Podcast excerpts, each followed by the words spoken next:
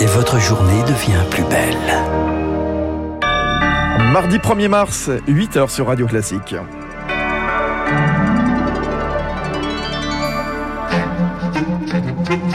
La matinale de Radio Classique avec Fabrice Lundy. Et à l'une du journal de 8 heures que va vous présenter Lucille Bréau, la Russie resserre son étau sur l'Ukraine. Ses troupes sont au port de la ville de Kherson. Ce matin, on est au sud de la Crimée. On est au nord de la Crimée, donc au sud du pays. Et un impressionnant convoi militaire se dirige par ailleurs vers Kiev, euh, la capitale. Au sixième jour de l'invasion, plus de 1000 Français se trouvent toujours dans le pays, vous entendrez l'un d'eux. Et puis, villa, yacht, voiture de luxe, on vous expliquera aussi comment Bercy veut traquer les biens des oligarques russes en France. Radio Classique.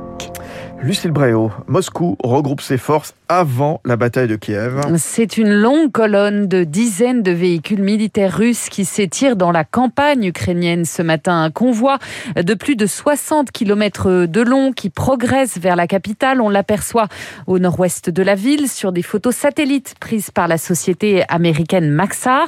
Plus que jamais ce matin, Pierre Collat, la Russie semble regrouper ses forces en vue d'un assaut sur Kiev. Oui, cette colonne arrive près de l'aéroport Antonov à 25 km de la capitale. Dans les rues, on se prépare au combat en installant des barricades.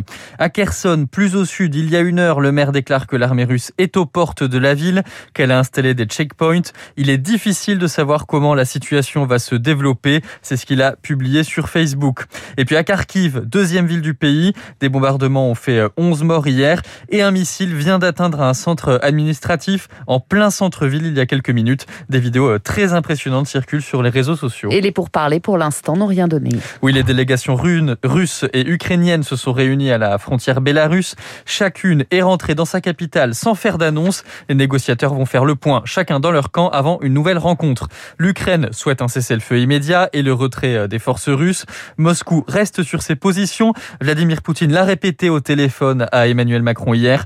Reconnaissance de la Crimée en tant que territoire russe, démilitarisation et dénazification de l'Ukraine. Et cette nuit, dans une nouvelle vidéo, le président ukrainien Volodymyr Zelensky appelle les Occidentaux à fermer à la Russie tous les ports, les canaux et les aéroports du monde, tout en défiant Moscou avec ce message ne perdez pas votre temps en Ukraine. Lucille, au sixième jour de l'invasion russe, plus de 1000 Français se trouvent toujours dans le pays. Hier, l'armée russe avait laissé la possibilité aux civils de quitter la capitale, une opportunité de départ par la route, mais sans garantie de trajet sûr, de l'aveu même du ministre des Affaires Jean-Yves Le Drian.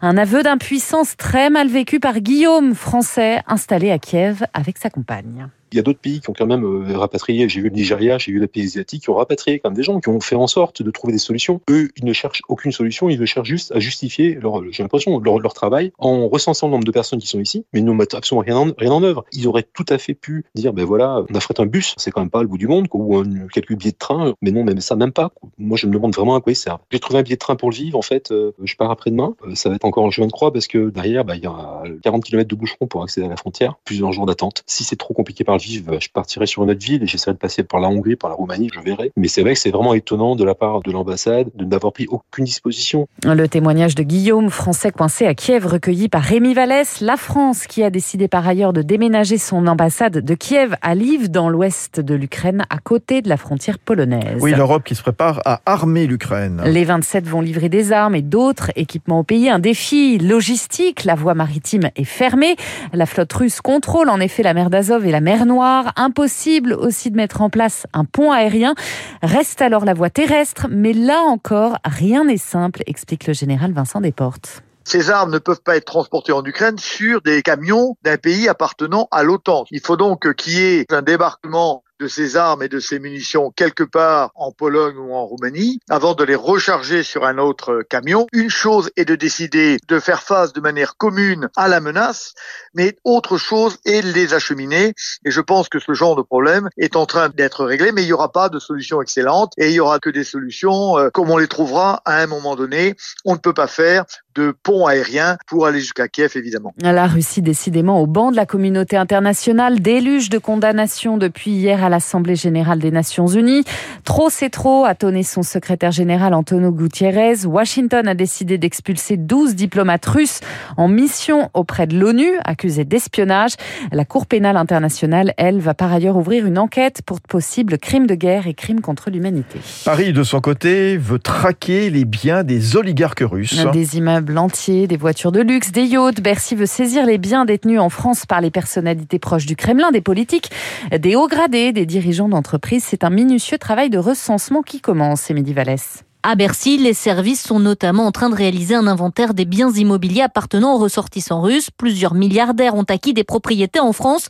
Charles-Marie Jotras, président de Daniel Féo, spécialiste de l'immobilier de luxe. Que ce soit sur la côte d'Azur, à Courchevel, dans les stations de ski les plus chères, et puis à Paris, des hôtels particuliers. On leur a vendu aussi un très très beau château dans la région parisienne. On parle de biens qui sont souvent entre 10 et 50 millions d'euros et parfois même plus chers. Et pour repérer les avoirs russes, l'administration devrait bénéficier de mécanismes de transparence selon Vincent Drezé, économiste fiscaliste ancien de Solidaire Finances Publiques. Les banques, les institutions financières, les conseillers en gestion de fortune sont soumis maintenant à cette obligation de recensement. Donc c'est une chance de toucher plus de biens. La vraie plus-value, ça sera sans doute la stratégie européenne et internationale puisque tout le monde va faire cette même opération au même moment. Il va y avoir une circulation massive d'informations. Le point de difficulté, c'est dès lors qu'on va se retrouver face à une société écran. On peut imaginer qu'il y a une pression diplomatique pour que des paradis fiscaux lèvent le secret sur euh, les bénéficiaires effectifs. Ça va être une affaire aussi géostratégique. Reste que certains oligarques russes ont anticipé. Roman Abramovich, par exemple, patron du club de foot de Chelsea, a rapatrié son Boeing 787 Ultra Luxe. L'avion a décollé de Nice la semaine dernière, direction la Russie. Et dans ce contexte, le message rare cette nuit d'Emmanuel Macron aux armées françaises. Je sais pouvoir compter sur vous, assure le chef de l'État aux militaires.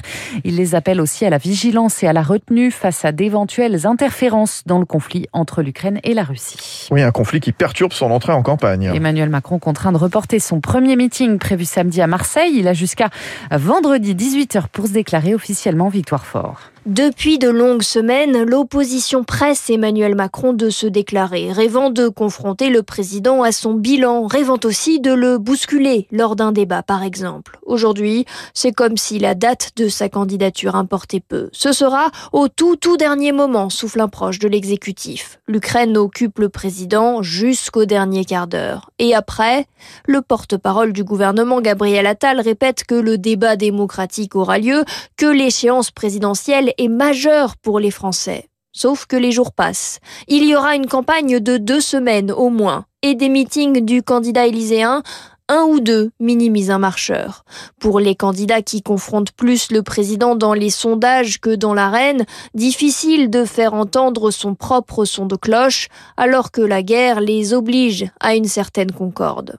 C'est triste, conclut un proche de Matignon, un peu embarrassé. Mais à noter que le Parlement débat cet après-midi de la crise ukrainienne. Enfin, un nouveau pôle judiciaire dédié aux crimes non élucidés ouvre ses portes aujourd'hui à Nanterre. Il hérite de 241 dossiers. Les fameux colcaise. Merci beaucoup, Lucille Bréau. À tout à l'heure, évidemment, pour euh, de prochaines informations sur Radio Classique. Il est 8h08. Notez qu'à 8h15, je recevrai Sylvie Berman, ancienne ambassadrice de France en Russie. Et puis juste avant, dans ce contexte, y a-t-il un début d'union sacrée face à cette guerre Ce sera l'édito politique de Guillaume Tabar.